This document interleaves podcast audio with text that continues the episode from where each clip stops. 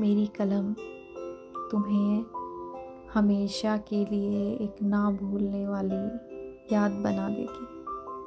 मेरी कलम तुम्हें हमेशा के लिए ना भूलने वाली याद बना देगी, बस इसीलिए तुम्हें लिखने से सहम सी जाती हूँ।